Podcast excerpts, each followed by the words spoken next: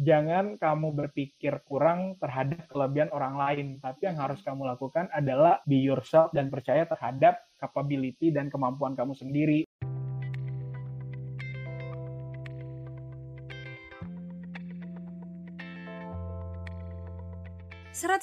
tujuh Radio Kampus IBS FM Unhas penuh kreasi, inovasi, dan syarat akan obsesi. Selamat datang di IBS Podcast Akademi Makassar. Balik lagi sama Dea di episode keempat. Bareng Mawapres kita ada siapa nih? Halo semuanya, saya Effendi Mawapres Unas tahun 2020. Apa kabar nih? Wah, mantap sekali bintang tamu kita hari ini ya. Nah, jadi IBS Podcast spesial 17 Agustus, spesial kemerdekaan Republik Indonesia hari ini kita bakalan ditemenin sama Mawapres 2020 Nur Effendi Darming. Betul? Betul banget. Oke. Nah, gimana kabar nih? Alhamdulillah selama coronavirus masih diberikan kesehatan dan masih diberikan kesibukan, jadi enjoy aja sih.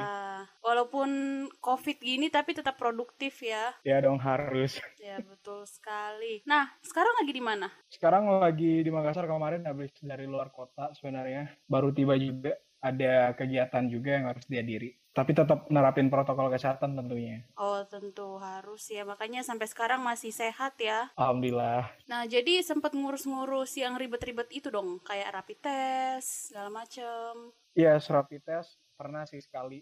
Karena kebetulan harus keluar kota gitu, jadi harus rapid test. Mm. Dan alhamdulillah hasilnya negatif ya, untuk ya, ya. pada saat itu. Karena kebetulan juga di luar kota cuma tiga hari jadi suratnya sekali aja sih ngambil ya oke okay, I see, I see.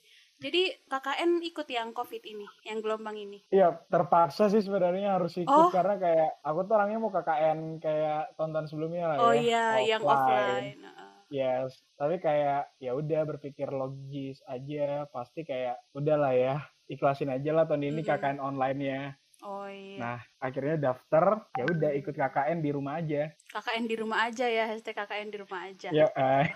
oh iya sama nih, tapi berbeda dengan Effendi saya sendiri dia. Uh. Memang juga berpikir seperti itu, tapi saya betul-betul merelakan ikut tahun depan, siapa tahu offline kan. Oke. Okay. Emang. Jadi nggak KKN nih berarti? Iya dong.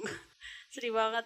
Cukup sedih sih. Jadi kalau misalkan KKN offline rencananya yang reguler kah atau tematik gitu? Oke, jadi sebenarnya KKN offline aku tuh ada planning untuk uh internship ke KJRI dan KBRI wow. di Melbourne sama di Sydney kemarin. Tapi udah kita udah apa sih udah buat hmm udah menyurat juga ke sana hmm. terus dapat uh, sign hijau di ACC sisa ngurus beberapa dokumen-dokumen persyaratan lainnya sih untuk berangkat di bulan Juni kemarin yeah, yeah. tapi karena COVID di bulan 3 akhirnya kami di notice kalau misalkan dari pihak KJRI dan KBRI-nya tidak menerima untuk saat ini. Akhirnya teman-teman aku ada ber, kita ada berempat sih sebenarnya untuk persiapan ke sana. Iya, iya. Udah daftar KKN-nya ya KKN COVID-19 jadi, bersatu melawan covid itu iya ya, jadi direlain gitu ya banget udah sempet ngurus ke mana-mana sebelumnya ya, terus jadi kayak udah COVID. buat planning gimana iya. sih apa sih yang harus dilakukan nanti pas di sana tapi ya udahlah Tuhan berkehendak lain iya, iya, pertama iya, cuma iya. bisa merencanakan lah ya hmm,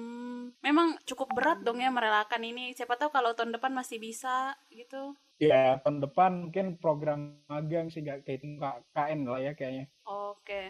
Jadi ada penggantinya at least direlain dulu lah ya karena masih iya benar-benar. Mm. Oh my god kenapa sih harus di iya, iya, iya. waktu yang tidak tepat? Ya Tuhan. Sangat disesali memang sih. Nah tapi mungkin uh, rencana Tuhan nih yaitu hmm. dengan menjuarakan FND di Mawapres dong. Betul nggak? Sebagai penggantinya amin, amin, nih. amin ya Allah. Uh, amin. jadi boleh nggak nih diceritain gimana perjalanannya Effendi kemarin selama uh, jadi peserta Mawapres sampai di juara satu? Oke, jadi sebenarnya cukup panjang banget lah ya ceritanya, tapi ya, aku memperpadatkan aja ya. Oke oke. Oke, jadi menjadi Mawapres itu merupakan salah satu goals pribadi saya sebenarnya hmm. ketika resmi diterima di universitas. Wow. Sudah. Jadi sebenarnya di tahun pertama itu aku kan keterima di Undip juga, iya, iya. terus di Unas juga. Nah dua-duanya emang udah ada goals kayak ya udahlah terserah nanti aku kuliah di mana, pokoknya tujuan kuliah saya salah satunya untuk menjadi mawapres. Jadi. Emang dari awal udah punya tujuan kan. Jadi kayak pas masuk kita udah tahu nih kita harus ngapain biar jadi mawapres Iya, iya. cari-cari informasi, terus nambah networking, prestasi dan sebagainya. Nah, akhir ya, karena mau apres itu kan sebenarnya ketika kalian udah semester 5 Mm-mm. itu udah bisa daftar sebenarnya. Iya, iya. iya. Nggak harus semester 4 sama semester 6 tuh udah harus bisa daftar. Jadi ketika kalian udah di tahun kedua, second year, itu kemarin aku daftar di tahun 2019. Tapi bedanya adalah waktu itu saya menjadi dua dari peserta termuda di fakultas sebenarnya Wow, termuda. yang lainnya tuh senior-senior tua lah ya, yang Iya, kayak iya, iya, wow iya. pengalamannya udah kayak ya berbanding lah dengan kita kayak masih newbie banget. Tapi Nah, terus udah bagus kenapa? banget itu loh, udah termuda,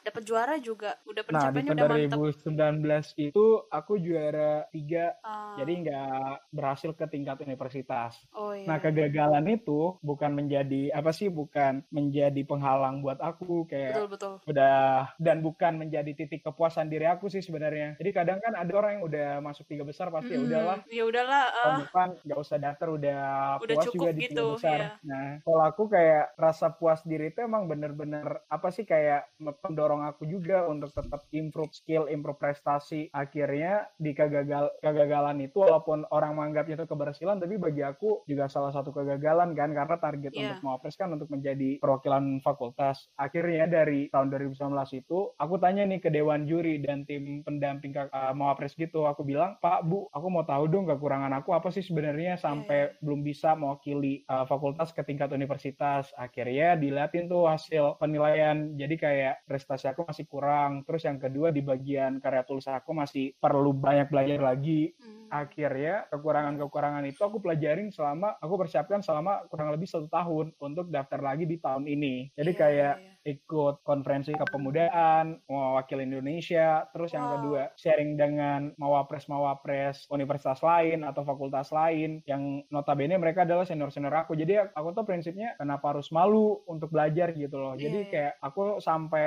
follow mawapres beberapa di tahun-tahun 2019 itu walaupun nggak di fallback ya tapi Iya. menurut aku itu mah bukan masalah fallback atau iya, followingnya kayak gitu yang Betul, penting betul. ilmunya keserap kan Betul. akhirnya mereka sharing jadi mawapres itu bukan sebenarnya untuk menjadi ajang uh, mencari followers atau mencari apa sih panggung kayak gitu Iya. tapi mawapres itu sebagai tempat kamu untuk berkembang terus membangun relasi terus menciptakan inovasi dan berkolaborasi dengan peserta atau mawapres lainnya itu yang menjadi yang aku pegang terkait mawapres akhirnya di 2019 sampai 2020 saya daftar lagi berbekal dengan ilmu pengalaman yang menurut aku udah cukup menunjang nih bisa membantu untuk di tingkat fakultas. Nah, akhirnya proses seleksi di tingkat fakultas itu berlangsung dari akhir Februari sampai awal Maret. Prosesnya secara totally ada tiga tahap. Yang pertama adalah tahap pendaftaran administrasi, jadi itu di screening administrasi berkas-berkas yang disubmit oleh para kandidat mawapres. Terus yang kedua, itu udah termasuk karya tulis ilmiah plus summary bahasa Inggris. Iya, Nah, iya. tahap yang kedua itu adalah presentase karya tulis ilmiah mengguna, dengan bahasa Inggris di depan dewan juri di tingkat fakultas. Kenapa KTI-nya dipresentasin dalam bahasa Inggris? Karena di tingkat fakultas itu nggak ada tes bahasa Inggris khusus kayak di tingkat universitas nantinya. Hmm. Nah, habis itu setelah presentase KTI terkait ide apa sih yang kita bawa yang berkaitan, oh ya, karena kebetulan tema Mawapres itu sejak Iya, iya. tahun 2015 sampai tahun 2020 ini masih sama bergerak di bidang SDGs dan juga Oh, revolusi iya. industri 4.0. Jadi kita tuh buat KTI-nya berdasarkan masalah apa sih yang ada di masyarakat yang berkorelasi dengan SDGs saat ini. Jadi kita pelajari juga SDGs apa nih masalahnya, terus kita buat solusinya kayak gimana. Nah, habis presentase KTI terkait masalah yang kita jelaskan, kita paparkan, terus solusi yang kita tawarkan, ada tahap interview juga terkait prestasi-prestasi yang kita submit. Jadi ada tiga tahap total tuh. Nah, semua itu ada penilaiannya masing-masing. Akhirnya di rank terkait total skornya berapa dari ketiga penilaian ini. Nah, ditentuin juara 1, 2, 3 sampai eh, harapan Hmm. 1, 2, 3 seperti itu Oh. di tingkat fakultas.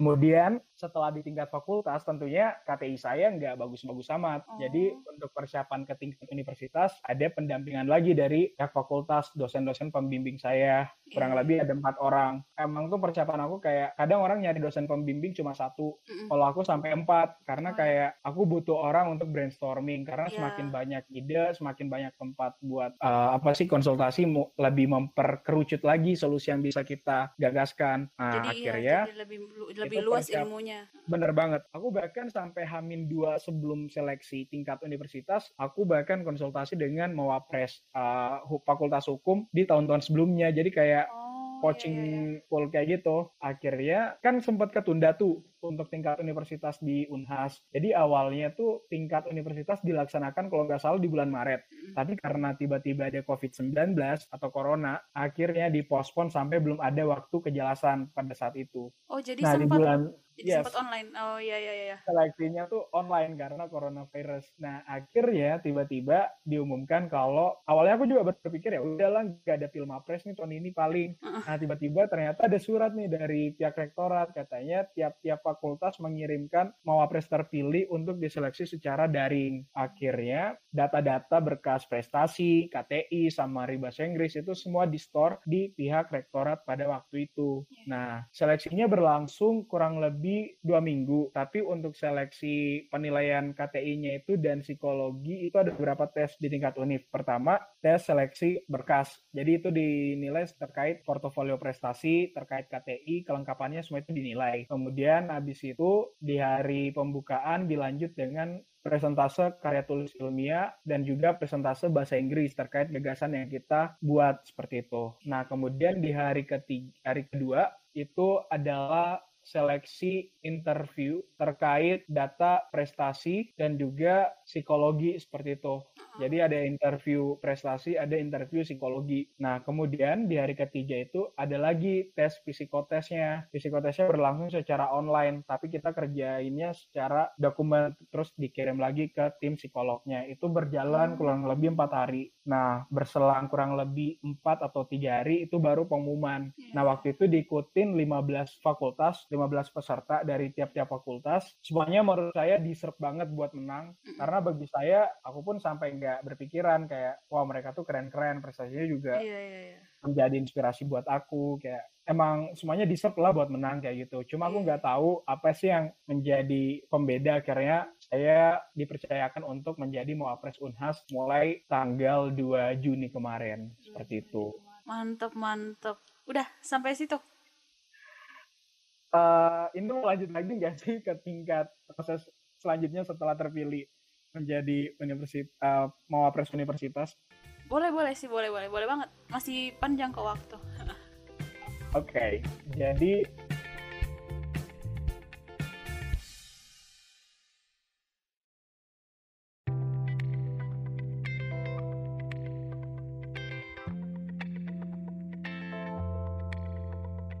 Alhamdulillah for the first time juga Fakultas Hukum menjadi mawapres di tahun itu, tahun oh, ini maksudnya. Iya, iya, iya. Dari sekian banyaknya senior-senior aku yang mereka juga sebenarnya deserve banget buat menang, tapi alhamdulillah rezeki berpihak ke aku. Akhirnya itu pertama kali juga bagi Fakultas Hukum di Universitas hmm. Hasanuddin menyandang gelar sebagai mawapres universitas. Yeah, Dan yeah, tentunya pihak universitas, pihak fakultas juga kayak supportful banget. Jadi waktu pengumuman itu sampai dosen, wakil rek, rektor, wakil dekan, dekan juga ngasih ucapan selamat dan yeah, mereka juga yeah. kayak beri apa sih beri harapan kayak semua semua persiapan kamu untuk ke nasional kami akan bantu, kami akan support dan alhamdulillah ya terbukti sampai saat ini masih disupport dari fakultas dan juga universitas. Nah, apa sih yang aku lakuin selama jadi mawapres untuk persiapan ke nasional?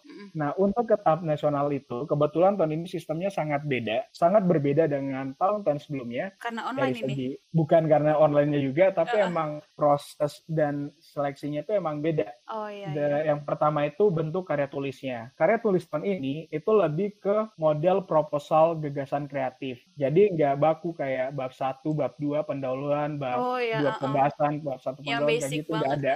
Yang emang basic dan baku kayak Iya, Semua iya, orang iya. udah tahu ya. Nah, tahun ini tuh emang beda formatnya. Jadi kayak ini sebagai implementasi sih sebenarnya dari konsep Merdeka Belajar dan Kampus Merdeka hmm, betul, dari betul. Kementerian Pendidikan Kebudayaan. Jadi mahasiswa tuh nggak dibatasi gimana sih buat proposal project mereka. Ya, ya, ya. Jadi mereka cuma jelasin part-part yang harus ada di dalam proposal kalian ini. Ini ini ada sembilan part penting. Nah itu kita elaborate satu sama lain untuk buat proposalnya. Dan itu menurut aku sangat membantu sih karena karena kayak zaman sekarang tuh zaman milenial di mana mahasiswa nggak bisa dibatasin untuk berpikir inovatif. Jadi kayak sangat mendukung lah dengan sistemnya seperti ini. Nah, yang kedua, tahun-tahun sebelumnya kan kayak perguruan tinggi swasta dan perguruan tinggi negeri itu seleksinya beda.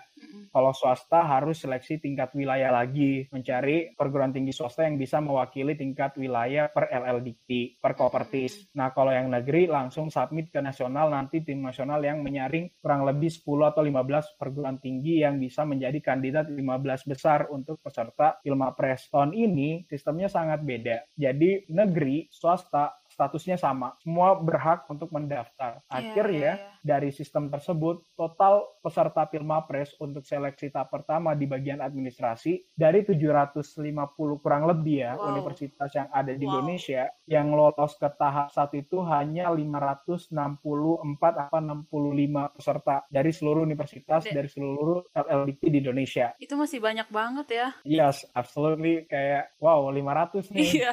Sedangkan yang dicari 15 orang aja nih dari oh iya S1 iya betul. terus dari jenjang diploma juga 15. Aku pun sempat kayak bisa nggak ya aku lolos dengan prestasi yang nggak terlalu wow kayak universitas lain tuh mahasiswanya kebetulan ada yang beberapa udah aku kenal juga kayak Uh-uh. teman-teman aku yang wakil universitasnya kayak oh my god aku Wah. sampai insecure awalnya ya Iya iya iya. tapi senior-senior mawapres mawapres utama Unhas sebelum-sebelumnya tuh sempat ngasih jangan jangan kamu berpikir kurang terhadap kelebihan orang lain tapi yang harus kamu lakukan adalah be yourself dan percaya terhadap capability dan kemampuan kamu sendiri Betul betul. jadi dari situ kayak oke mulai sekarang aku harus pede aja even hasilnya kayak gimana kita udah melakukan yang terbaik kan itu udah last option banget lah bagi aku Yes yes. Nah, akhirnya keluar pengumuman, alhamdulillah nama masuk sebagai 564 orang itu yang berhak mengisi data portofolio untuk mengikuti seleksi tahap pertama. Nah, seleksi tahap pertama ini apa? Jadi di tingkat proses ke tingkat nasional itu ada seleksi tahap pertama untuk mencari kandidat yang akan menjadi mawapres tingkat regional atau LLDikti 9. Iya iya. Jadi kayak per wilayah gitu. Kebetulan di Indonesia ada 15 wilayah. Nah, nanti yang lolos tahap pertama ini akan menjadi mawapres regional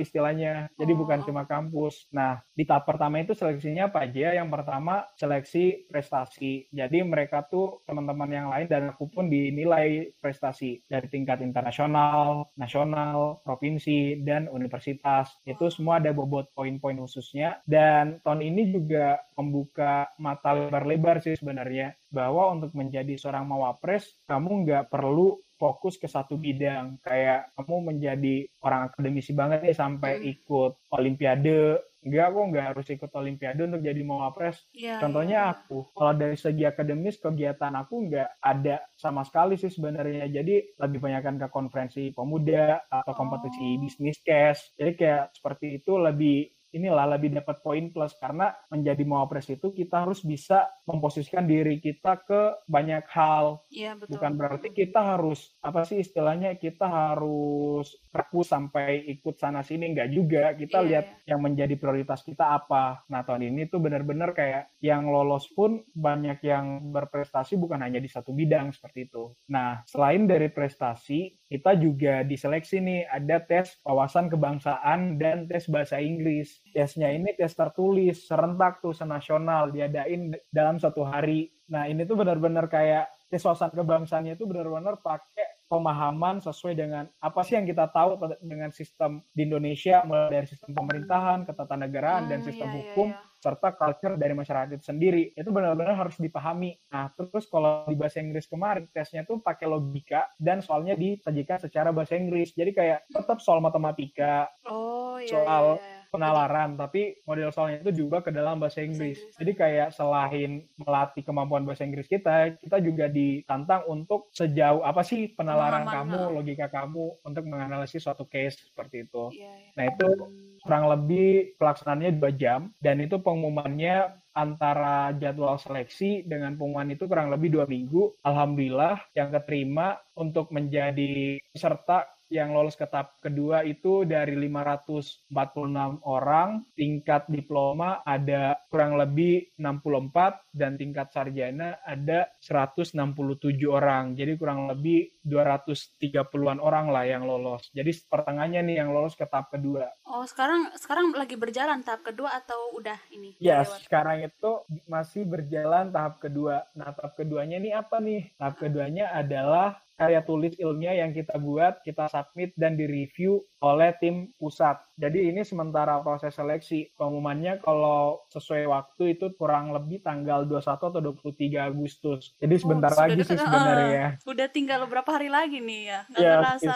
menghitung hari. Benar. Jadi kayak aku udah berusaha semaksimal mungkin untuk membuat karya tulis yang sesuai dengan standar yang udah dijelasin oleh tim panitia. Jadi kayak ya udahlah hasilnya itu tergantung dari keputusan dewan juri dan juga disertai dari ridho Tuhan yang ya, betul. Menjadi pegangan aku sampai saat ini dan tentunya terus berdoa beribadah kayak semoga semesta berpihak kepada aku lah untuk amin, amin, amin, amin. tingkat nasional karena kebetulan kayak tahun ini tuh benar-benar menjadi harapan juga nih dari beberapa dosen kayak Iya betul. Kamu nih emang menjadi harapan kami karena tahun lalu sempat kan UNAS gak berhasil ke tingkat nasional. Jadi hmm. tahun ini hmm. menjadi perbaikan dan pelajaran juga buat UNHAS. Semoga bisa meloloskan pesertanya ke tingkat nasional menjadi 15 besar. Betul. Seperti itu. Oh, jadi dari 200 tadi langsung ke 15 atau? Yes. Wow. Dari 200 langsung ke 15. Jadi kayak bayangin wow, aja. Iya, iya betul, betul. Udah beberapa hari lagi langsung denger 15 orangnya itu ya.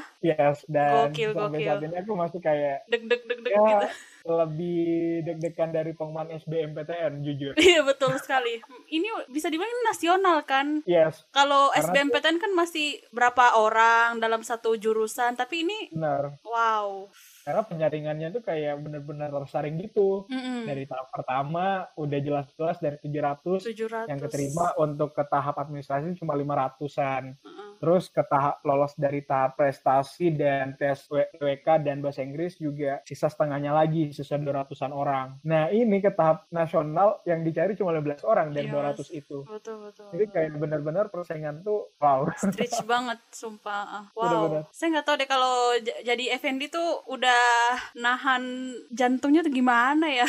Dengar prosesnya aja tuh kayak wow panjang berat wow. Dan yeah. mewakili Unhas itu hebat banget sih. Jadi kayak temen tuh temen tuh pada apa sih kan lu nggak capek apa yeah. capek sih iya uh -uh. capek capek mah ada pastilah sebagai manusia tapi karena kita berpikir ini adalah tanggung jawab yeah. amanah yang uh. harus dilaksanakan amanah, amanah Terus kalau kita ngelakuin dengan ikhlas juga rasa capeknya tuh nggak berasa banget. Iya, betul. Nggak ada karena kita ada tujuan, kita ada goals, terus yeah. kita melakukannya dengan cara yang jujur, dengan cara yang adil seperti itu. Karena bagi aku, walaupun menang dengan cara yang tidak jujur atau tidak benar juga sama aja kan, nggak ada hasil ya. Makanya sejauh ini kalau ditanya capek ya capek, tapi kalau ditanya semangat ya masih semangat lah. Soalnya yeah, kita ada tujuan yang jelas, tujuan yang mulia untuk membawa mengharumkan nama Unhas, membuktikan kalau Unhas juga bisa yeah. PTN, PTN, PTS di Indonesia bagian timur juga bisa bersanding dengan PTN-PTN yang ada di Indonesia Barat seperti itu.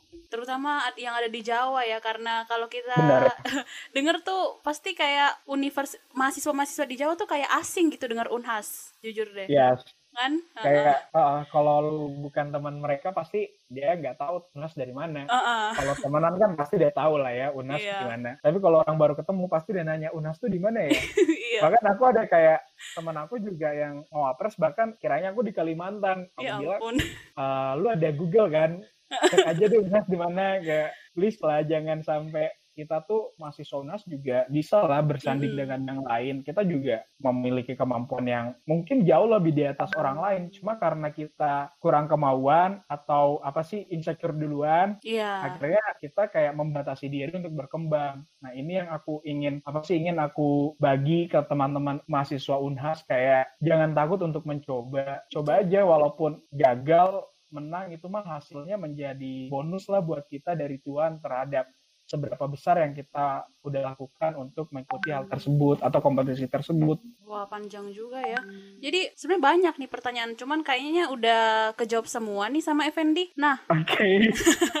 iya karena udah kayaknya udah detail banget, udah bisa jadi guide buat teman-teman junior nih, teman-teman mahasiswa baru atau teman-teman yang baru akan daftar mau pres tahun selanjutnya untuk yes. untuk berprestasi seperti Effendi juga. Nah, kalau soal program yang dibawa kemarin nih kan temanya masih sama ya soal SDGs. Fokus ke yang nomor berapa tuh yang bahas apa?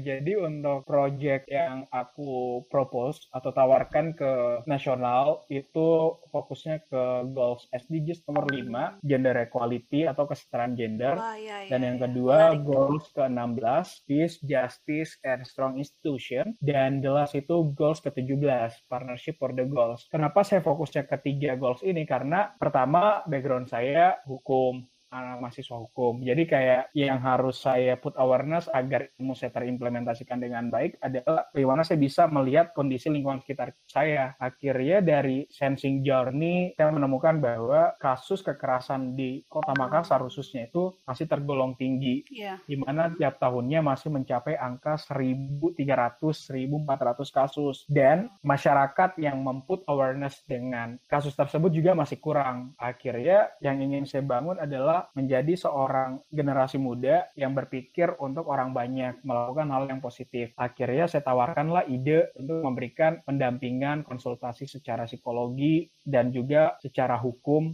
melalui digital aplikasi. Nah, terus hubungannya dengan goals ke-16, 17 apa? Hubungannya dengan goals ke-16 dan 17 adalah ketika di aplikasi ini, ada pendampingan ini, mereka, para korban, ataupun juga pelaku, ataupun orang yang bersinggungan, atau yang related dengan aplikasi ini, kayak perempuan dan anak sebagai pengguna utama, dan masyarakat umum, bisa mengetahui apa sih yang dinamakan keadilan, apa sih yang seharusnya diperoleh oleh korban, bagaimana sih sanksi yang harus diperoleh oleh pelaku seperti itu. Nah itu saya ingin bangun sebagai membangun institusi atau masyarakat yang adil, yang damai, dan sesuai dengan apa yang diperbuat, sanksi yang diperoleh seperti itu sih. Terus hubungannya dengan partnership for the goals adalah bagaimana saya bisa melakukan proyek ini bukan hanya karena diri saya, Mm-mm. bukan hanya karena background hukum saya, tetapi saya bisa mengajak berbagai stakeholders mulai dari lapisan mahasiswa, teman-teman terdekat saya untuk menjadi partner di tim saya ke depannya. Dan yang kedua, mengajak para konsultan hukum dan psikologi menjadi pendamping atau konsultan di aplikasi ini ke depannya. Rencananya seperti itu. Terus mengajak masyarakat sebagai user utama saya, khususnya perempuan dan anak, Iya. agar mereka dengan mudah memperoleh konsultasi secara psikologi dan hukum dan terjamin ke privasi dataannya seperti itu. Dan yang terakhir, mengajak pemerintah dan juga sektor bisnis swasta yang memiliki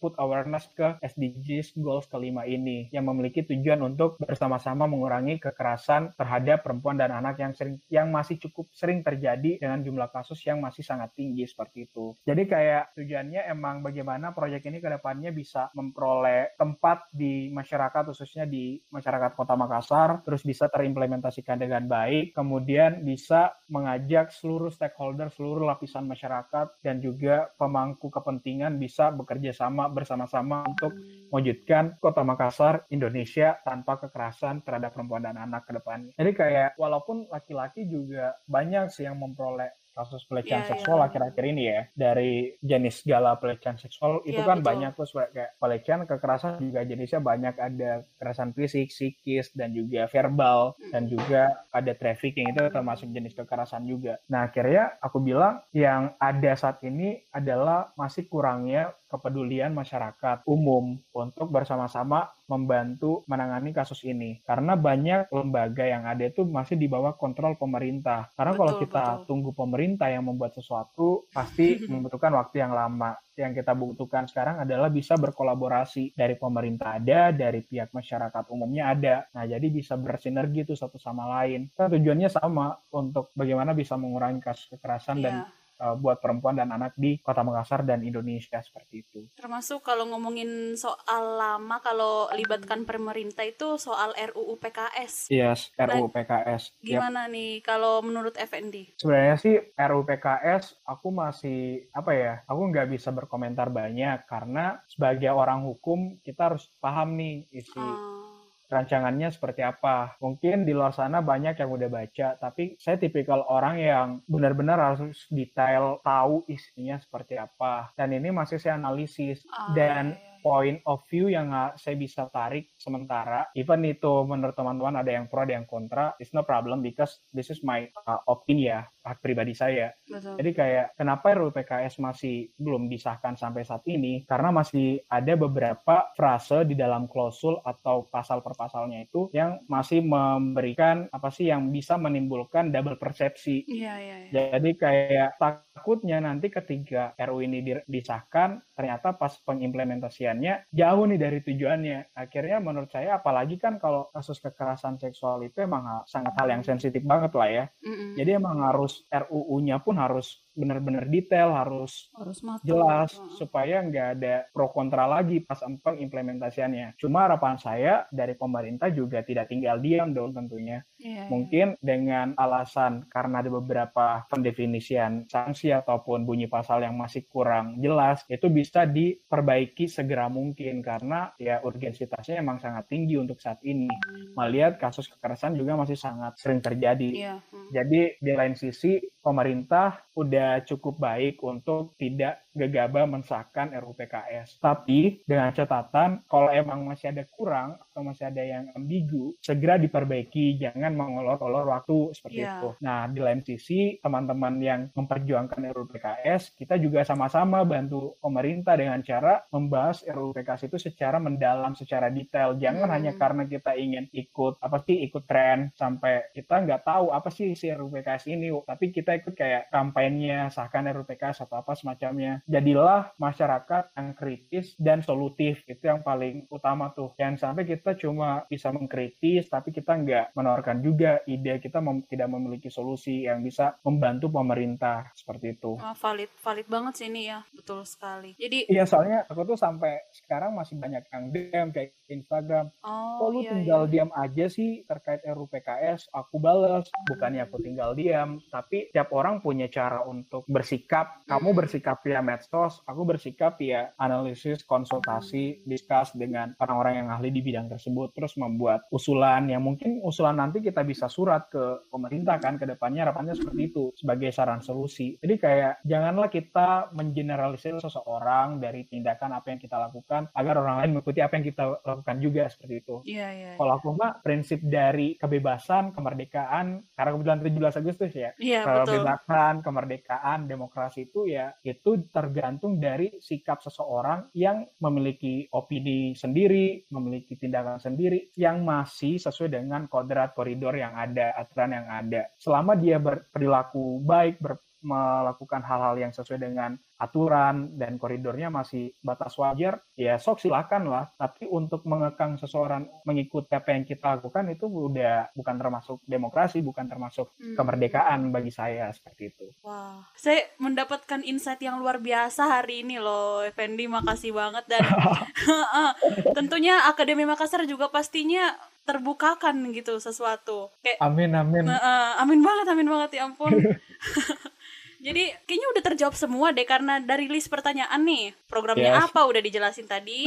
Terus uh, udah sering ikut kegiatan apa aja tadi? Tadi kan udah dijelasin lebih sering ke konferensi gitu ya. Iya. Yeah. Kemudian hmm. lewat KTI juga terus pengabdian-pengabdian kepada masyarakat, um, kemudian orang-orang yang menginspirasi orang-orang di balik prestasinya Fendi sekarang itu mau pres mau pres dulu-dulu, dosen dan banyak ya supportnya Effendi juga luar biasa ya, sekali. Alhamdulillah soalnya aku tuh orangnya apa ya ya udahlah terbuka banget welcome banget buat semua orang dari ya, ya, ya. tanpa memandang usia mereka, ras mereka, suku mereka karena bagi aku posisi aku adalah Indonesia secara kecil jadi kayak I'm proud to be in Indonesia dan kayak jadilah generasi yang bisa menjadi tempat menjadi rumah buat orang lain juga bisa kok seperti itu.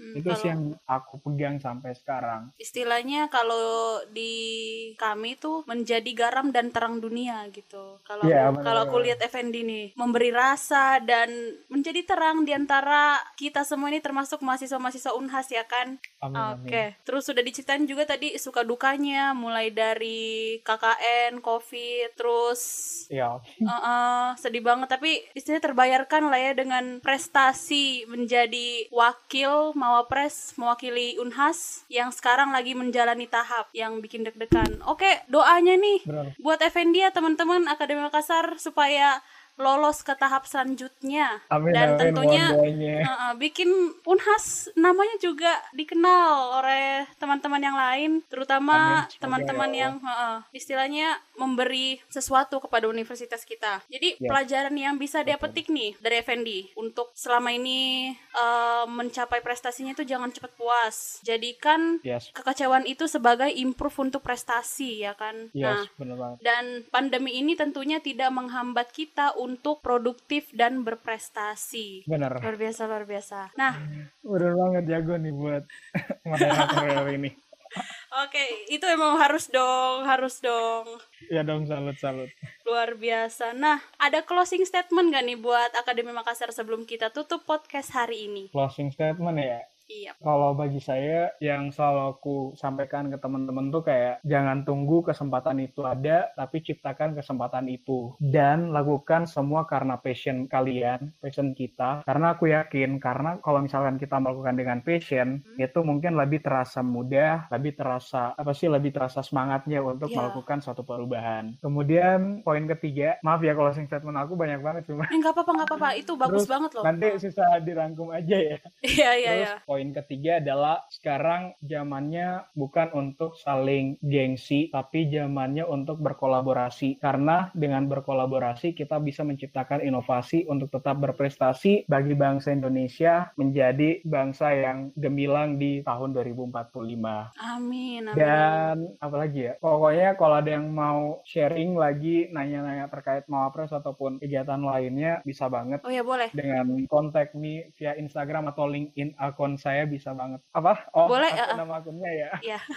nama akunnya kalau di Instagram @fndarming pakai NG. Uh, Oke. terus kalau di LinkedIn akun sendiri nama lengkap saya Nur Effendi Darming. Teman-teman bisa feel free to contact me ter- nanya terkait kegiatan apa pun itu kalau misalkan aku bisa bantu why not karena tujuan saya adalah saya ingin bukan menjadi orang yang terakhir melakukan suatu hal tetapi saya ingin menciptakan orang-orang baru yang bisa melanjutkan apa yang saya lakukan sebelumnya seperti itu Jadi ilmunya harus diteruskan ya. benar-benar ya. Oke, mungkin itu aja ya, Effendi. oke thank you deh Oke, terima kasih atas waktunya malam ini. Malam Oke, ini loh rekamannya. Eh, Oke, thank you buat invitingnya siap bisa siap. sharing Kita juga bersyukur loh udah Evandy udah bersedia untuk di untuk terlibat di podcastnya IBS. Dia seneng banget seneng banget karena pasti banyak banget nih ilmu yang akan didapatkan oleh Akademi Makassar yang dengar hari ini tentunya. Nah, amin semoga Amin, semoga berkah ya. Dan mungkin sampai sini aja Akademi Makassar podcast hari ini. Jangan lupa untuk cek Instagramnya IBS FM Unhas di @ibsfm Unhas. Di situ kita akan update segala hal tentang podcastnya IBS dan siaran-siaran IBS termasuk info-info tentang Universitas Hasanuddin kampus kita tentunya. Dea pamit undur diri. Terima kasih Effendi. terima kasih dia dan terima kasih buat semuanya oh ya satu kata aku lupa Boleh. selamat datang buat adik-adik mahasiswa baru Ah, betul betul. Hasanuddin, selamat berproses, enjoy the process pokoknya. Ya ya ya. Dan buat maba nih yang pasti udah ketularan nih, mau udah rencanain planning buat jadi mawapres ya semoga. Harus dong, harus punya goals, harus punya planning lah. Betul, pokoknya betul. semangat buat maba, buat teman-teman yang sekarang ongoing student dan mahasiswa tahun akhir kayak kita berdua nih. Iya betul. Pokoknya semangat, pokoknya sesuai goals kalian, lakukan yang terbaik aja. Apalagi besok udah kuliah perdana ya. Oh iya, besok udah kuliah perdana. Iya. Pokoknya mana kuliah online lagi. Jadi Iya, semangat online. lah semuanya. Iya semangat jangan lupa beli online kuota. Oke, Dea dan Effendi pamit undur diri. Vivat Akademia, Vivan Profesores. Bye-bye semuanya.